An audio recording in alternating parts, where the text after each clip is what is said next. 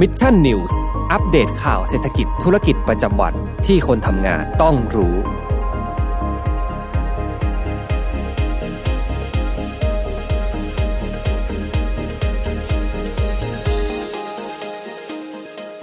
ได้เวลาพัฒนาทักษะใหม่ให้ประเทศไทย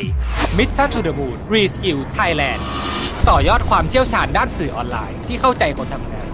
สู่การเป็นผู้นำในการพัฒนาทักษะใหม่ กับ Mission Academy คอร์สพิเศษโดยรวิทหานอุตสาหะอ้ำสุภกร และทีมงาน Mission to the Moon Media เตรียมรับชมการถ่ายทอดสด เปิดตัวโปรเจกต์ใหม่ ฟรี วันเสาร์ที่ 26 กุมภาพันธ์ 2022 เวลาหนึ่งทุ่มเป็นต้นไป ผ่านช่องทาง Facebook และ YouTube ติดตามรายละเอียดเพิ่มเติมได้ที่ mission สวัสดีครับ ยินดีต้อนรับเข้าสู่รายการ Mission News Live นะครับประจำวันที่ 22 กุมภาพันธ์ 2565 นะครับอยู่กับผมแจ็คกิลัตอีกเช่นเคยนะครับ6โมงตรงแบบนี้มารับชมรับฟังข่าวสารสำหรับคนทำงานกันนะครับ ก็วันนี้นะฮะถือว่าเป็นวันที่มีเลข 2 เยอะที่สุดนะครับหนึ่งวันนะฮะก็ลองเขียนออกมาดูนะครับ เป็นวันที่ 22 เดือน 2ปี 2022 นะฮะ แล้วก็สามารถอ่านกลับหน้ากลับหลังกันได้ด้วยนะฮะ ก็เป็นอีกหนึ่งกิมมิกนะครับของวันนี้นะที่นานๆทีนะครับจะอ่า เวียนวนกันมานะครับยังไงก็ลองดูนะเผื่อใครยังไม่ได้สังเกตนะครับสำหรับวันนี้นะฮะก็แน่นอนนะครับสำหรับวันนี้ตื่นเช้ามาเนี่ยมีข่าวสารที่จะต้องรีบอัปเดตกันเลยทีเดียวนะฮะเรื่องของสถานการณ์ความขัดแย้งที่รัสเซียแล้วก็ยูเครนนั่นเองนะฮะคือต้องบอกอย่างนี้ก่อนว่าความตึงเครียดบริเวณชายแดนเนี่ยนะครับมันส่งผลต่อเซนติเมนต์หรือว่าจิตวิทยาการลงทุนด้วยนะครับแล้วก็มันส่งผลต่อตลาดสินทรัพย์ ทั่วโลกกันเลยทีเดียวนะครับไม่ว่าจะเป็นตลาดหุ้นนะครับ ตลาดน้ำมันดิบโลกนะครับ หรือแม้แต่กระทั่งทองคำนะฮะส่วนสิ่งต่างๆเหล่านี้เนี่ยล้วนรับล้วนแล้วแต่ได้รับผลกระทบจากเหตุการณ์เมื่อเช้านี้กันเป็นอย่างมากเลยนะครับอันนี้ก็ต้องมาไล่เรียงให้ฟังกันก่อนนะครับว่าอ่าเกิดอะไรขึ้นเมื่อเช้านี้นะครับอ่าแล้วก็อย่าลืมนะฮะขอบคุณคุณอังสนาด้วยนะครับ บอกว่าวันนี้มายินดีกับ รางวัล Thailand Social Award ด้วยนะครับ ขอบคุณขอบพระคุณทุกๆท่านมาก ๆ เลยนะครับ ที่มาร่วมแสดงความยินดีกันในวันนี้นะครับ ผมอ่าครับสำหรับใครที่เข้ามาแล้วนะครับ อย่าลืมสามารถที่จะเข้ามาร่วมคอมเมนต์เข้ามาพูดคุยกันได้นะครับ แล้วก็ตอนนี้นะครับใครกำลังเดินทางกลับบ้านอยู่อะไรยังไงเนี่ยนะครับก็เปิดรายการ Mission News Live เนี่ยฟังไปด้วยระหว่างทางกลับบ้านนะครับ สวัสดี คุณฤทัยรัตน์ด้วยนะครับ แล้วก็สวัสดีคุณเดเล่วอร์มนะครับ สวัสดีคุณมูลี่นะครับ แล้วก็สวัสดีคุณนิชานันด้วยนะครับเมื่อเช้านี้เมื่อช่วงกลางวันนะครับ ได้มีการประกาศผลรางวัลนะครับ Thailand Social Award นะครับ หรือว่า TZA นะครับ ที่จัดขึ้นโดย White Side นะครับ ก็ปรากฏว่า Mission to the Moon ของเรานะครับ ได้รับรางวัลไปหนึ่งรางวัลนะครับ สาขาอ่าพอดแคสต์ นะครับ Entertainment Award นั่นเองนะฮะยังไงก็ขอขอบคุณทุกท่านด้วยนะครับ สวัสดีคุณสุภวิทย์นะครับ สวัสดีคุณแพรวนะครับ แล้วก็สวัสดีคุณเจนจิลาด้วยนะฮะแล้วก็อย่าลืมนะครับ ใครที่เข้ามาแล้วก็สนใจนะฮะเข้าร่วมเป็นส่วนหนึ่งของ Mission Club นะฮะเช็คเช่นเดียวกับคุณสุภวิทย์นะครับ ก็สามารถที่จะสมัครสนับสนุนพวกเรานะครับ ผ่านการสมัครอ่า YouTube Membership ได้นะครับ เดือนละ50 บาทนะฮะรับไปเลยนะครับสมมูลแบตแล้วก็สมมูลอีโมจิไอคอน12 แบบน่ารักน่ารักแบบนี้นั่นเองนะครับ ก็เราไปเริ่มกันเลยนะฮะสำหรับข่าวที่เกิดขึ้นในวันนี้นะครับโอ้โหตื่นมาแต่เช้านะครับ เรียกได้ว่าใครที่ลงทุนนะครับในตลาด หลักทรัพย์ต่างประเทศนะครับบิตคอยคริปโตเคอเรนซีต่างๆเนี่ยโอ้โห ตอนนี้หนาวเลยนะฮะหนาวเทียบเท่ากับบรรยากาศของกรุงเทพมหานครในวันนี้กันเลยทีเดียวนะครับ ก็ไปเริ่มกันเลยนะครับ คือเมื่อช่วง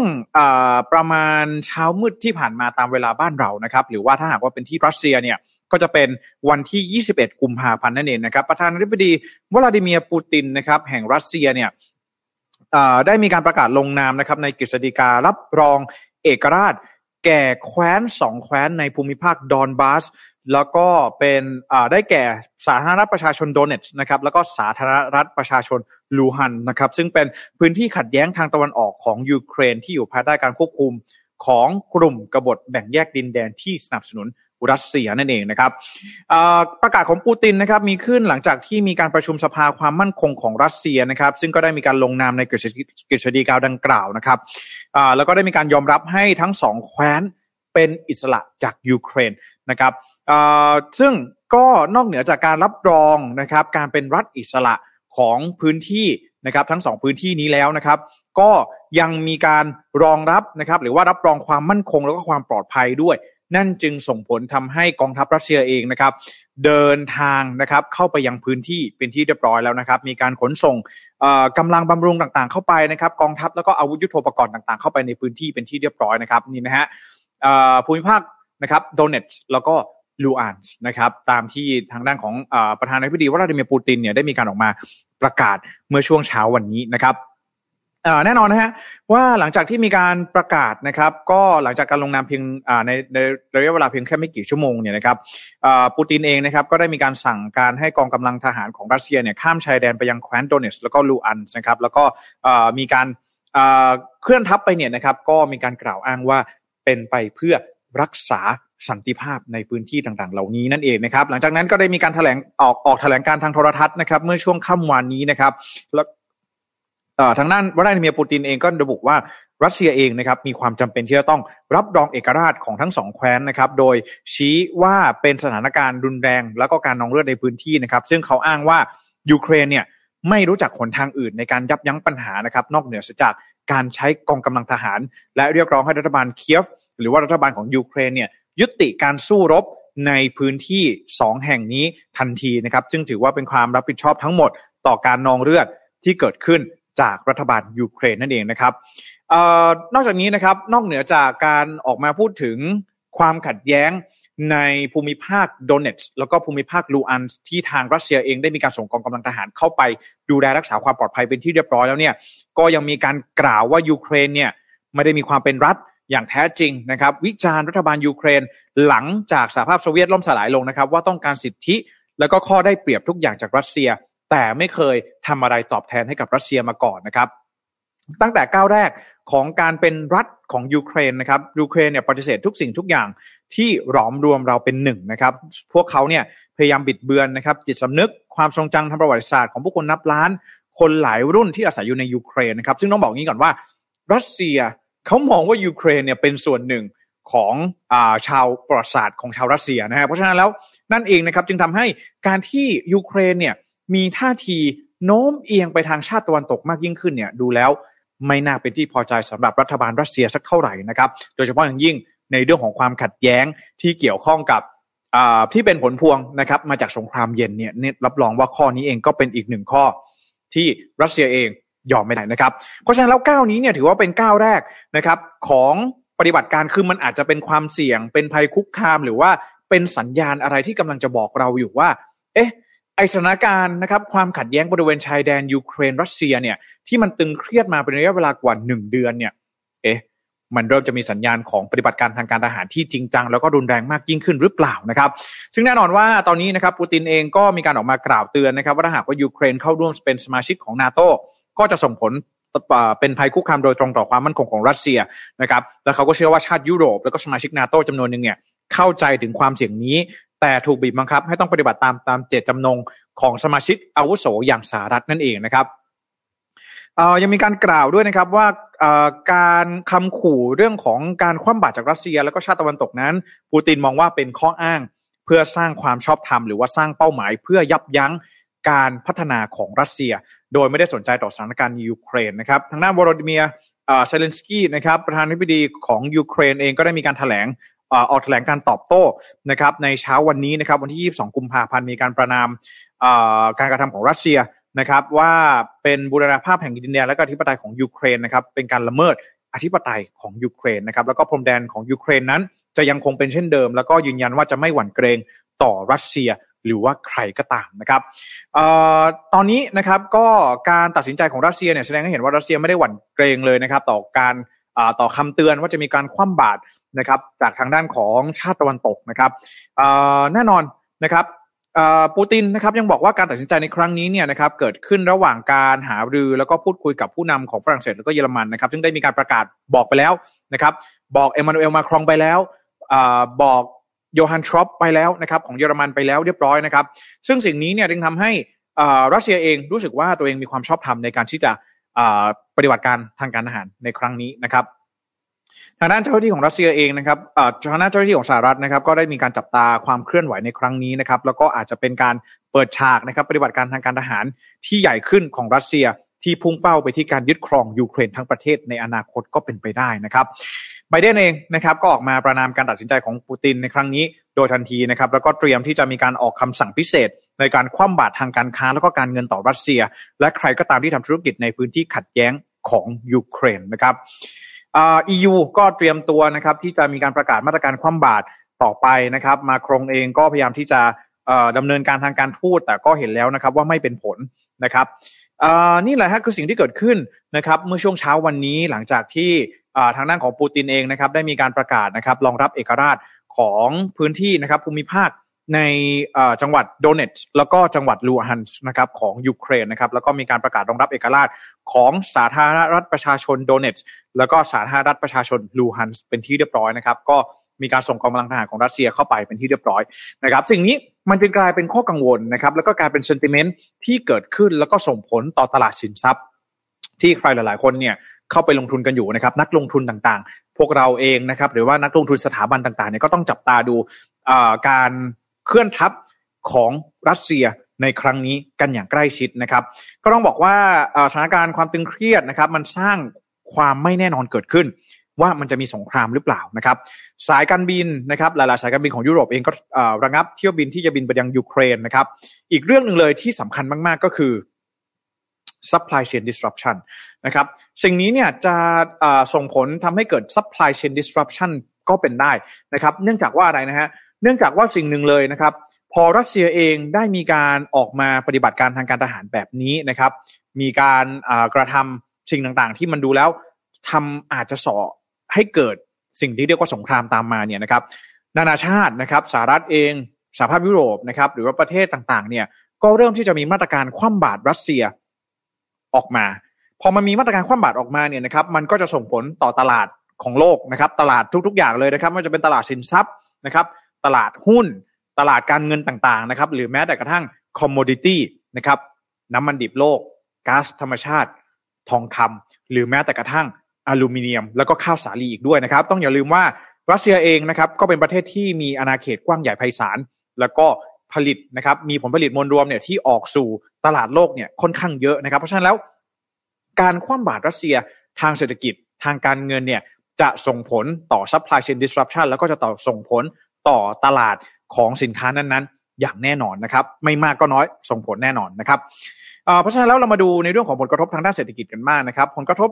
ที่ชัดเจนที่สุดเนี่ยนะครับ ก็ไปดูกันที่ตลาดการลงทุนนะครับ ตลาดการเงินต่างๆนะครับ ตลาดหลักทรัพย์ตลาดพันธบัตรต่างๆเนี่ยเราก็จะเห็นได้ชัดว่ามีการปรับตัวเคลื่อนไหวที่สอดคล้องกับสถานการณ์ความตึงเครียดระหว่างรัสเซียแล้วก็ยูเครนอย่างชัดเจน แล้วก็ในทันทีด้วยนะครับ หลังจากที่ความขัดแย้งที่ตึงเครียดมากขึ้นนะครับส่งผลให้ราคาน้ำมันดิบโรคก็ปรับตัวเพิ่มสูงขึ้นเช่นเดียวกันนะครับ นักลงทุนเองก็เริ่มที่จะหันไปหาสินทรัพย์ที่มีความปลอดภัยมากขึ้น ในการที่จะพักเงินของตนเอง ในช่วงที่สถานการณ์เนี่ยมีความไม่แน่นอนสูงแบบนี้นะครับในทันทีทันใดนะครับ ตลาดหุ้นที่มีการเคลื่อนไหวเลยทันทีนะครับ ก็คือตลาดหุ้นของรัสเซียนะครับ ที่ มีการเคลื่อนไหวเนี่ยนะครับปรับตัวลดลง 8%ในทันทีนะครับในขณะเดียวกันนะครับตลาดหุ้นในกลุ่มเอเชียแปซิฟิกนะครับก็ปรับตัวลดลงมาอยู่ในจุดต่ำสุดของเดือนนะครับขณะที่ตลาดหุ้นในทวีปยุโรปเนี่ยปรับตัวลดลงอยู่ที่ 1.5%โดยเฉลี่ยนะครับ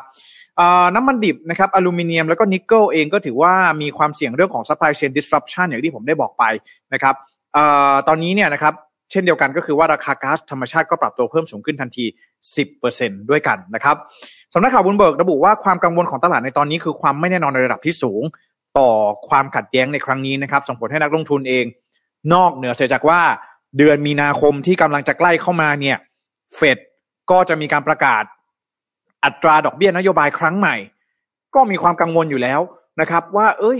ครั้งนี้เนี่ย เดือนมีนาคมเนี่ย มีการปรับขึ้นอัตราดอกเบี้ยนโยบายอย่างแน่นอน ก็กลับกลายเป็นว่าพอมันมีในเรื่องของสถานการณ์ ความไม่แน่นอนที่ยูเครน แล้วก็รัสเซียกัน ตามมาอีกเนี่ยนะครับทำให้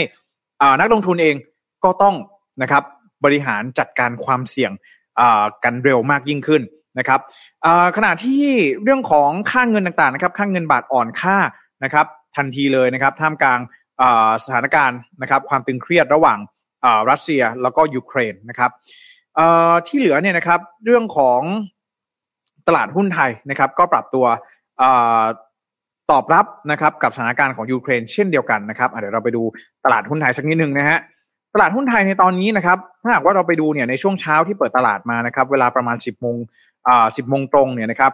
ก็จะได้เห็นว่าวันนี้นะครับเปิดตลาดนะครับจนปิดตลาดเนี่ยนะครับติดลบ 12.76%นะครับดัชนีเนี่ยปรับตัวลงมาอยู่ที่ 1,682เอ่อเรื่องของปัจจัยลบเนี่ยนะครับไม่ต้องสืบเลยนะครับก็คือเรื่องของสถานการณ์ที่ยูเครนแล้วก็รัสเซียนะครับ ต่อมานะครับ เราไปดูกันที่เอการประกาศนะครับว่า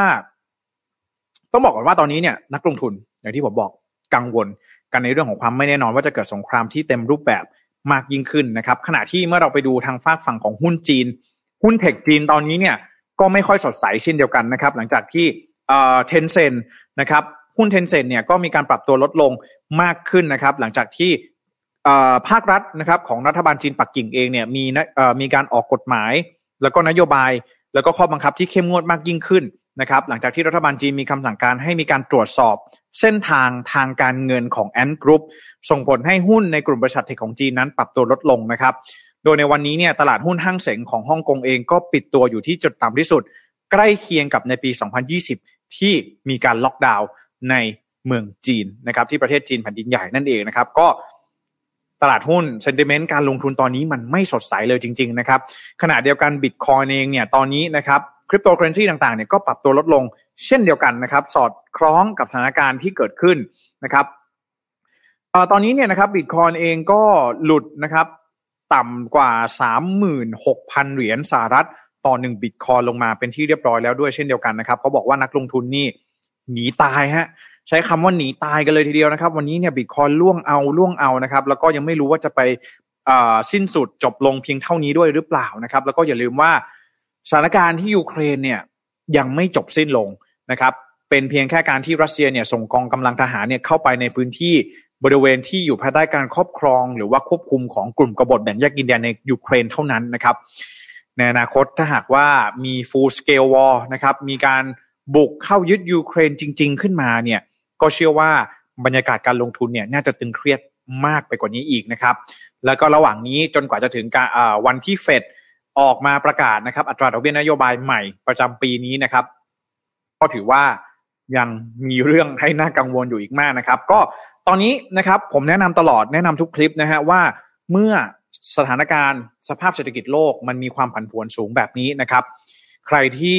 ผมเชื่อว่าหลาย ๆ ท่านเนี่ยลงทุนแหละนะฮะ อดออมต่างๆนะครับ ลงทุนเพื่อการเกษียณลงทุนเพื่อเป้าหมายต่างๆนะครับระยะสั้นระยะกลางต่างๆเนี่ยตอนนี้เราต้องดูเป้าหมายแล้วนะครับ ลองดูกันสักนิดหนึ่งว่าแต่ละพอร์ตของเราเนี่ยเรามีเป้าหมายในการลงทุนอย่างไรบ้างนะครับเราก็ต้องมีการปรับพอร์ตให้เหมาะสมกับสถานการณ์กับสภาพเศรษฐกิจโลกในปัจจุบันนี้ด้วยนะครับ ก็อย่าลืมนะฮะการลงทุนมีความเสี่ยงนะครับถ้าหากว่าท่านลงทุนอย่างไรเนี่ยก็ขอให้ศึกษาข้อมูลกันอย่าง ระมัดระวังกันด้วยนะครับ ก่อนตัดสินใจลงทุนนะครับ ก็ขอขอบคุณทุกท่านมากนะฮะก็อย่าลืมว่าติดสามารถติดตาม Money Mission by SCB ได้นะครับ ทุกๆวันพุธในรายการ Mission Daily Report นะครับสำหรับใครที่อยากจะบริหารจัดการเงินนะครับในช่วงนี้นะโอ้โหของแพงบ้านเราก็เช่นเดียวกันนะครับ แล้วก็ตอนนี้ยิ่งมีสถานการณ์ที่ยูเครนกันเข้ามาด้วยนะครับ เรียกได้ว่าสถานการณ์เศรษฐกิจโลกตอนนี้ตึงเครียดมากๆ นั่นเองนะครับยังไงก็ช่วงนี้นะครับจะระมัดระวังกันหน่อยนะครับในเรื่องของการลงทุนต่างๆนะครับ ผมอ่า อ่าก่อนไปกันสักนิดหนึ่งนะครับ ก่อนที่จะไปข่าวต่อไปนะฮะสำหรับเรื่องราวของโควิด -19 นะครับอ่าสวัสดีคุณออยลี่ด้วยนะครับ แล้วก็สวัสดีคุณซิรินนะครับ บอกว่าตอนนี้ที่ออฟฟิศมีเพื่อนร่วมงานติดโควิดหลายคนนะครับ คุณแจ็คแล้วก็ทุกท่านรักษาสุขภาพกันด้วยนะครับ เช่นเดียวกันนะครับ ขอบคุณคุณซิรินมากๆนะครับ ที่มาแบ่งปันความห่วงใยกันในเย็นวันนี้นะครับ ผมแล้วก็ทุกๆท่านด้วยนะฮะช่วงนี้ระมัดระวังกันด้วยนะครับอ สวัสดีสมมูลด้วยนะครับ แล้วก็สวัสดีคุณสันเพชรนะครับ ก็ต้องบอกก่อนว่าอย่างที่คุณสิรินบอกเลยนะฮะว่าเรื่องของโควิด -19 เนี่ยตอนนี้มีอัปเดตกันเข้ามาสักนิดหนึ่งนะครับว่าอะไรต่างๆนะครับสถานการณ์ต่างๆ มันจะเป็นอย่างไรกันบ้างนครับ คือก่อนหน้านี้เนี่ยในในช่วงเช้าเนี่ยนะครับผมได้รายงานไปว่าทางด้านของอคุณอนุทินชาญวิรกุลนะครับรองนายกรัฐมนตรีแล้วก็รัฐมนตรีว่าการกระทรวงสาธารณสุขเนี่ยได้มีการออกมาเซ็นอนุมัตินะครับในการยกเลิกนะครับ เซ็นอนุมัตินะครับประกาศกระทรวงสาธารณสุขนะครับเรื่องข้อกำหนดเกณฑ์รักษาผู้ป่วยโควิด -19 เพื่อเป็นแนวทางในการบริหารจัดการผู้ป่วยวิกฤตฉุกเฉินหรือว่า u s e p นะครับซึ่งจะมีการปรับให้ผู้ป่วยโควิด -19 เนี่ยเข้ารักษาฟรีตามสิทธิสุขภาพของตนเองนะครับไม่ว่าจะเป็นประกันสังคม สวัสดิการข้าราชการนะครับหรือว่าบัตรทอง ซึ่งพูดง่ายๆเอาโควิด ออกจากสิทธิ์ u s e p นะครับถ้าท่านจะรักษาถ้าท่านติดโควิด -19 นะครับจะรักษาเนี่ย ก็ต้องเดินทางไปที่โรงพยาบาลที่ท่านมีสิทธิ์นะครับ เป็นพนักงานออฟฟิศสิทธิประกันสังคมนะครับ ท่านส่งทุกเดือนอยู่แล้วนะครับ ก็ใครใช้สิทธิประกันสังคมเนี่ยก็เช็คกันด้วยนะฮะบางท่านเนี่ยย้ายงานนะครับ ตอนแรกทำงานอยู่บางนาย้ายไปอยู่รังสิตอะไรแบบนี้ก็ต้องมีการย้ายสิทธิ์โรงพยาบาลกันด้วยนะครับ หรือถ้าหากว่าบางท่านนะครับมีประกันของทางเอกชนเนี่ยก็สามารถใช้ได้ด้วยเช่นเดียวกันนะครับ บัตรทองสวัสดิการข้าราชการอะไรเนี่ยก็คือ ไม่สามารถนะครับถ้าท่านป่วยเป็นโควิด -19 ไม่สามารถที่จะเดินทางเข้าไปในโรงพยาบาลไหนก็ได้ แล้วก็ขอเข้ารับการรักษานะครับ คือก่อนหน้านี้เนี่ย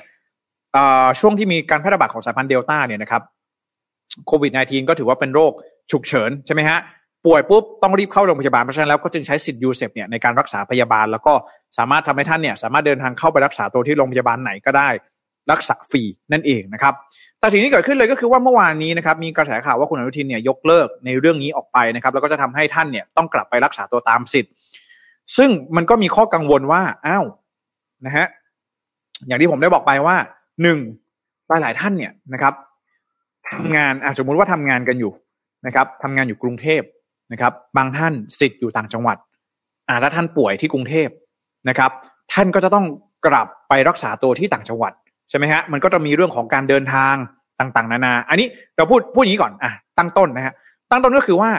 ถ้าท่านป่วยเป็นโควิด -19 หนึ่งท่านทำโฮมไอโซเลชันได้ไหมนะครับสองคือ community isolation ได้ไหมนะครับ ถ้าทำไม่ได้นะครับ ท่านก็ต้องกลับไปรักษาตัวตามสิทธิ์ของท่านที่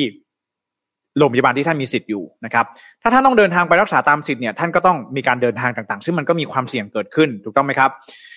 ทีนี้เนี่ยมันก็เลยกลายเป็นข้อกังวลที่ว่าอ้าวแล้วผู้ป่วยนะครับที่ไม่สามารถทำ home isolation ได้นะครับ ไม่สามารถรักษาตัวที่บ้านได้ แล้วจะต้องไป community isolation เนี่ยนะครับมันจะยุ่งยากหรือเปล่า ใช่ไหมฮะ เพราะว่าถ้าหากว่าต้องเดินทางกลับภูมิลำเนาไปรักษาตัวเนี่ยอันนี้มันก็จะมีในเรื่องของผู้ป่วยที่ไม่สามารถเข้าสู่กระบวนการการรักษาได้ แล้วเราก็จะเห็นภาพผู้ที่ต้องนอนป่วยอยู่ริมทางอะไรแบบนี้มากยิ่งขึ้นนั่นเองนะครับ ล่าสุดเนี่ยนะครับในที่ประชุมคณะรัฐมนตรีนะครับ ในวันนี้มีการพิจารณาเห็นชอบ ให้มีการเลื่อนประกาศใช้ดังกล่าวออกไป เพื่อให้ประชาชนได้ทำความเข้าใจกับการใช้บริการด้านสุขภาพของตนเอง และเพื่อเตรียมความพร้อมในการรองรับผู้ป่วยติดเชื้อโควิด -19 ที่อาจจะมีแนวโน้มเพิ่มสูงขึ้น ดังนั้นจึงขอให้ยึดหลักเจ็บป่วยวิกฤตฉุกเฉินรักษาฟรีทุกที่ หรือ USEP เช่นเดิม เพราะฉะนั้นแล้ววันนี้ บิ๊กตู่นะครับพลเอกประยุทธ์จันโอชานายกรัฐมนตรีแล้วก็รัฐมนตรีว่าการกระทรวงกลาโหมเนี่ยเป็นประธานการประชุมคอรมอในวันนี้ก็มีการพิจารณาแล้วก็เห็นชอบให้เอาให้ยึดนะครับเอาตัวโควิด -19 เนี่ยนะครับรักษาด้วยสิทธิ์ยูเซปได้ต่อไปก่อนนั่นเองนะครับ ก็อันนี้เรื่องนี้ถือว่าเป็นเรื่องที่น่าจะช่วยให้สถานการณ์นะครับ ในช่วง 1-2 เดือนข้างหน้าเนี่ยที่เราเริ่มที่จะเห็นจำนวนผู้ติดเชื้อที่ปรับตัวเพิ่มสูงขึ้นเนี่ยนะครับ ก็น่าคลายกังวลไปได้อีกหนึ่งระดับนะครับ ดีกว่ามีผลบังคับใช้ในวันที่หนึ่งมีนาคมเนี่ยเราจะเห็นความวุ่นวายเกิดขึ้นอย่างแน่นอน เพราะว่าจำนวนผู้ติดเชื้อเนี่ยก็ปรับตัวเพิ่มสูงขึ้น เช่นเดียวกันนะครับ ขณะที่วันพรุ่งนี้นะครับ ทางด้านของคุณธนกรวังบุญคงชนะนะครับโฆษกประจำสำนักนายกรัฐมนตรีแล้วก็รัฐมนตรีอ่าแล้วก็อ่าสำหรับโฆษกสำนักนายกรัฐมนตรีนะครับ เปิดเผยว่าพลเอกประยุทธ์จันโอชานะครับนายกรัฐมนตรีแล้วก็รัฐมนตรีว่าการกระทรวงกลาโหมเนี่ย เตรียมที่จะนั่งนะครับเป็นประธานการประชุมสบคชุดใหญ่นะครับในในฐานะผอสบคนะครับเป็นการประชุมแบบ virtual conference นะครับแล้วก็จะมีการพิจารณาในการปรับมาตรการป้องกันโรคสำหรับการเดินทางเข้าราชอาณาจักร แผนการให้บริการวัคซีน โดยจะเน้นไปที่ความปลอดภัยของคนไทยเป็นสำคัญ รวมถึงการขับเคลื่อนเศรษฐกิจควบคู่ไปกันด้วย Test and Go ข้อแรกเลย มาตรการป้องกันโรคสำหรับการเดินทางเข้าราชอาณาจักรแบบนี้เนี่ยหมายความว่า Test and Go จะได้ไปต่อไหมนะครับหรือจะมีมาตรการอย่างไรจะกักตัว 3 วันไหม5วันไหมจะมีมาตรการอย่างไรออกมา อันนี้ต้องจับตาดูนะครับกับอีกเรื่องหนึ่งคือเรื่องของวัคซีน ซึ่งแน่นอนว่านะครับในวันพรุ่งนี้เนี่ยท่านถ้าเกิดว่าท่านสงสัยว่าเอ้ยจำนวนผู้ติดเชื้อเยอะแบบนี้เนี่ยจะมีการล็อกดาวน์ไหมจะมีการปิดกิจการไหมต้องบอกก่อนว่าวันพรุ่งนี้เป็นเพียงแค่การพิจารณาในเรื่องของ Test and Go ด้วยนะครับ แต่ก็ต้องดูด้วยว่าไม่แน่อาจจะมีการพิจารณาในประเด็นอื่นๆเนี่ยเพิ่มเติมขึ้นก็เป็นไปได้นะครับก็ตอนนี้นะครับถือว่ากระทรวงสาธารณสุขเองได้มีการยกระดับการเตือนภัยโควิด -19 นะครับเป็นระดับ 4 ทั่วประเทศแล้วนะครับ แล้วก็มีการขอความร่วมมือประชาชน งดเข้าสถานที่เสี่ยง เลี่ยงการรวมกลุ่มนะครับชะลอการเดินทางข้ามจังหวัด ดังนั้นหากมีความเสี่ยงขอให้กักตัวเองนะครับ โดยมาตรการการควบคุมโรคยังมีความสำคัญนะครับ ก็ตอนนี้นะครับ คุณธนกรเองก็ยืนยันนะครับ ว่านายกรัฐมนตรีเองก็ยังยึดนะครับถึงแนวทางการดูแลรักษาผู้ป่วยโรคโควิด -19 ประชาชนสามารถใช้สิทธิหลักประกันสุขภาพแห่งชาติ บัตรทองสิทธิประกันสังคม หรือว่าสิทธิข้าราชการ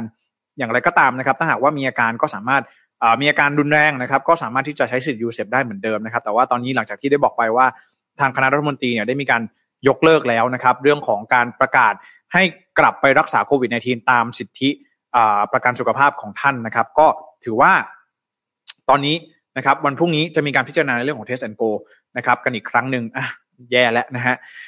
ใครจะเดินทางกลับเข้าประเทศนะครับ ในช่วงนี้ต้องรีบแล้วนะฮะใครที่จะเดินทางออกนอกประเทศในช่วงนี้ก็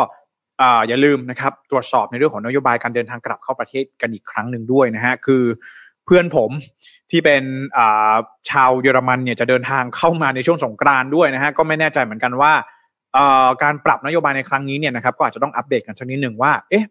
จะต้องมีขั้นตอนอะไรอย่างไรบ้างนะครับ ก็เดี๋ยวรอดูวันพรุ่งนี้นะครับ เชื่อว่าเดี๋ยวจะนำมารายงานให้ฟังกันอีกทีหนึ่งถ้าหากว่าเอ่อมันมีความสำคัญนะครับ แล้วก็เชื่อว่าหลาย ๆ ท่านก็ควรจะรับรู้แล้วก็รับทราบกันเอาไว้นั่นเองนะครับ ผมอะประมาณนี้นะฮะสำหรับเรื่องของโควิด -19 นะก็ติดโควิดนะครับ รักษาได้ทุกที่นะครับยูเซปนะครับ รักษาฟรีนะครับ แต่ก็ ถ้าหากว่าใครอยากจะเบิกประกันเอกชนเนี่ยก็อย่าลืมเรื่องของอคำจำกัดความนะครับว่าอะไรแบบไหนคือผู้ป่วยในแบบไหนคือผู้ป่วยนอกนะครับเรื่องนี้ก็ยังไม่มีข้อสรุปนะครับสำหรับเรื่องของประกันเอกชนนะก็ใครที่ทำประกันเอกชนอยู่ในตอนนี้นะครับ ก็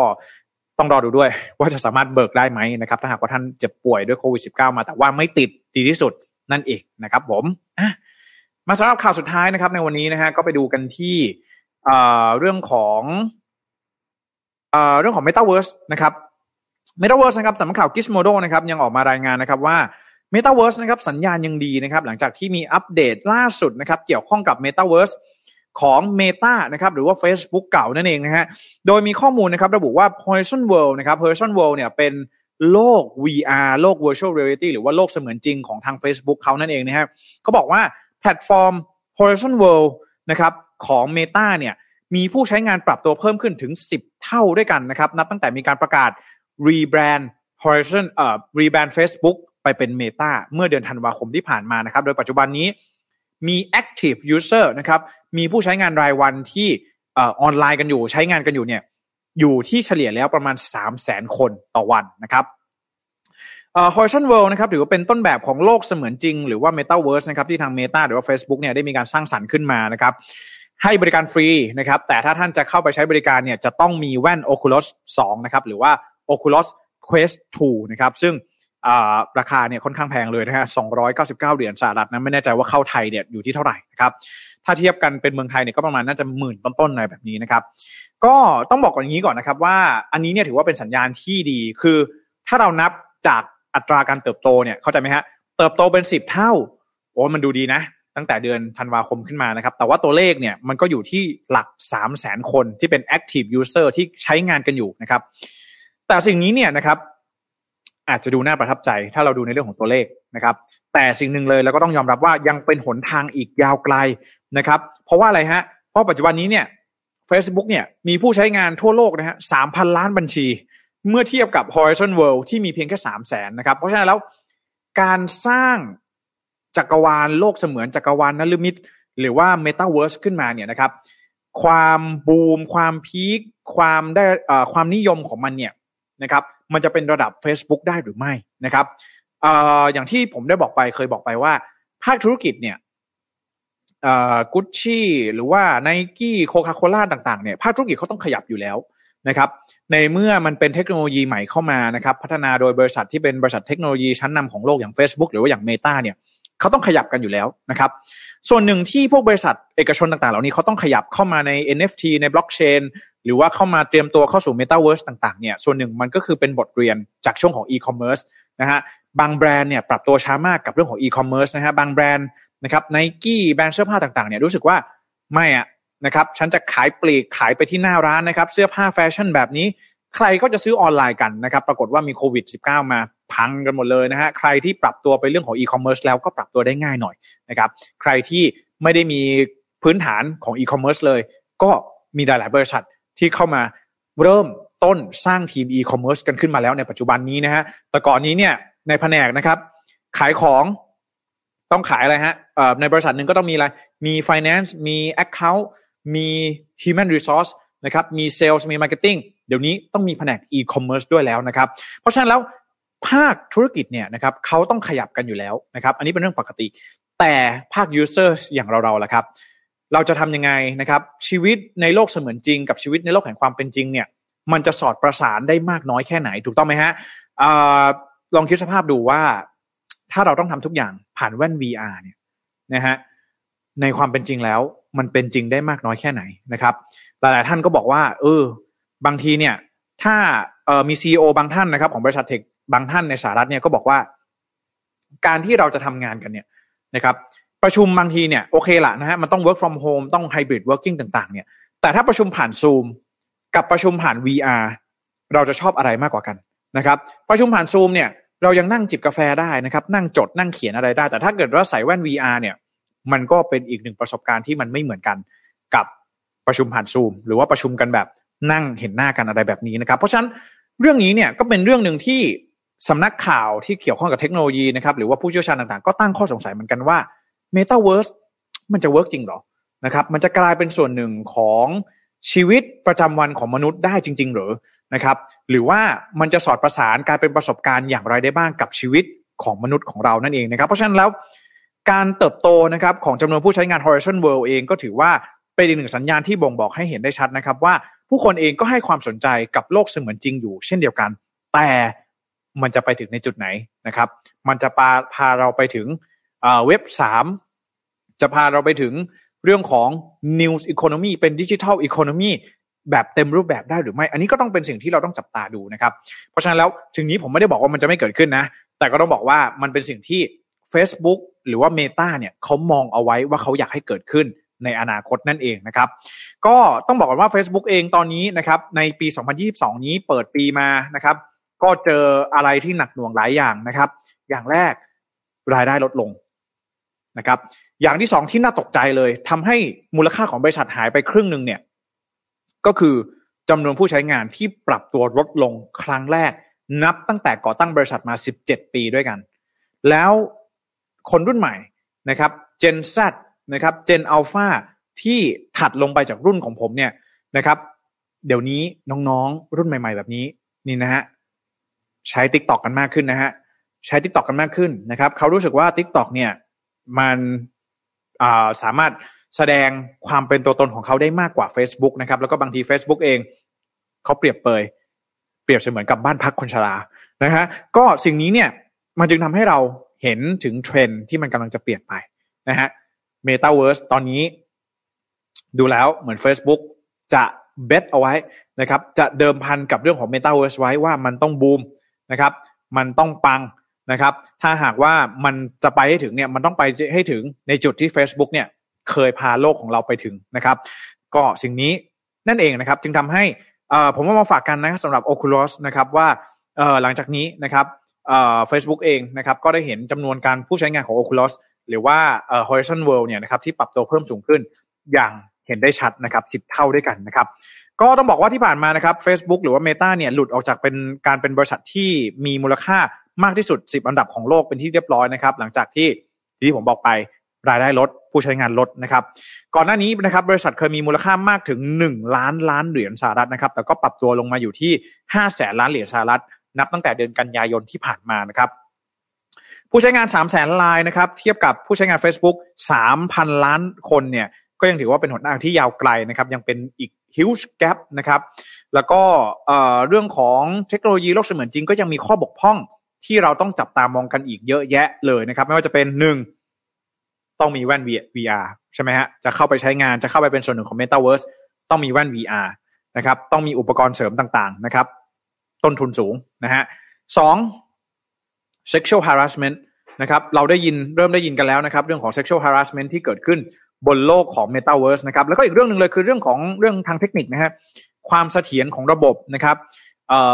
อินเทอร์เน็ตต่างๆ ที่บางทีก็ไม่ได้ขึ้นอยู่กับที่ทาง Facebook อย่างเดียว หรือว่าทาง Meta อย่างเดียวนะครับ อินเทอร์เน็ตก็มีส่วนมากๆนะครับ ถ้าเข้าไม่ถึงอินเทอร์เน็ต ก็อาจจะไม่สามารถเข้าถึง Metaverse ได้นั่นเองนะครับ ก็ยังเป็นสิ่งที่ผู้คนก็มีทั้งฝั่ง skeptical กับฝั่งที่ believe ฝั่งที่เชื่อมั่น มากๆ ในตัว Metaverse นั่นเองนะฮะ แต่ไม่เป็นไรนะครับ ผมว่าสิ่งนี้เนี่ยเป็นสิ่งที่เราจะต้องเรียนรู้แล้วก็ปรับตัวกันไปนะครับ เรียนรู้ว่ามันจะมีสิ่งใหม่ ๆ อะไรเกิดขึ้นบ้างนะฮะ ก็อย่าลืมติดตามพอดแคสต์ซีรีส์ของเรานะครับซีรีส์ Metaverse ของเราได้นะ มีคุณน้ำสุปกรณ์นะครับเป็นพิธีกรอยู่นั่นเองนะฮะ ก็เราจะมาให้ความรู้อัปเดตความคืบหน้าเกี่ยวที่เกี่ยวข้องกับ Metaverse ให้ดูทุกท่านเนี่ยได้ทำความเข้าใจ ได้ทำการรับรู้ เพื่อที่เราเนี่ยจะได้เตรียมตัวได้ถูกต้องนั่นเองนะครับ ยังไงวันนี้ก็นะครับ ขอฝากไว้นะครับในเรื่องของ Metaverse นะถ้าหากว่ามีข่าวอะไรข่าวสารอะไรมาอัปเดตกันก็จะนำมาฝากกันเรื่อยๆ แบบนี้นั่นเองนะครับ ก็ยังไงก็ตามนะครับ วันนี้ขอขอบพระคุณทุกท่านมาก ๆ ที่เข้ามาติดตามรับชมแล้วก็รับฟังรายการ Vision News Live ในวันนี้นะฮะขออนุญาตอ่านคอมเมนต์สุดท้ายนะครับก่อนที่เราจากลากันนะครับ สวัสดีคุณ e x e r ด้วยนะครับ แล้วก็คุณพรัญยูนะครับบอกว่าดอลลาร์สหรัฐก็ดิ่งเหวเช่นเดียวกันนะครับคุณสายแบบอกว่า Oculus นะครับราคาแรงจริง ๆ นะครับ ถ้าจะแมสก็อาจจะลำบากหน่อยนะครับนะขอบคุณคุณสารเพชรมาก ๆ เลยนะครับ ก็ขอขอบคุณทุกๆท่านนะครับที่เข้ามาติดตามรับชมแล้วก็รับฟังในวันนี้นะฮะก็อย่าลืมกดไลค์กดแชร์เพื่อเป็นกำลังใจให้กับพวกเรากันอีกสักนิดหนึ่งนะฮะก็ขอขอบคุณทุกท่านด้วยนะครับ ที่มาแสดงความยินดีกับรายการอ่ากับรางวัล Thailand Social Award นะครับก็เชื่อว่าพวกเรานะครับทีมงาน Mission to the Moon ทุกๆคนเลยนะครับทั้งพี่แท็บนะครับทั้งคุณน้ำจุปกรณ์แล้วก็ทีมงานที่เหลือทุกๆท่านเนี่ยจะตั้งใจนะครับผลิตผลงานนะครับผลิตคอนเทนต์ที่ดี แล้วก็มีประโยชน์ให้กับทุกๆท่าน เช็คเช่น อย่างที่ผมเนี่ยตั้งใจ นำข่าวมาเสิร์ฟให้กับทุกท่านในทุกๆ เย็นแบบนี้นะครับ ยังไงก็ขอให้ติดตามนะครับรายการทุกๆ รายการนะครับของทาง Mission to the Moon ต่อไปนะครับ แล้วก็ขอขอขอบคุณแรงกายแล้วก็แรงใจทุกๆท่านที่สนับสนุนพวกเรามาโดยตลอดนะครับยังไงวันนี้ผมขอลาไปก่อนนะครับ แล้วเดี๋ยวในวันพรุ่งนี้ผมจะมีข่าวสารอะไรมาฝากกันก็ขอติดตามกันด้วยนะครับสำหรับวันนี้สวัสดีครับ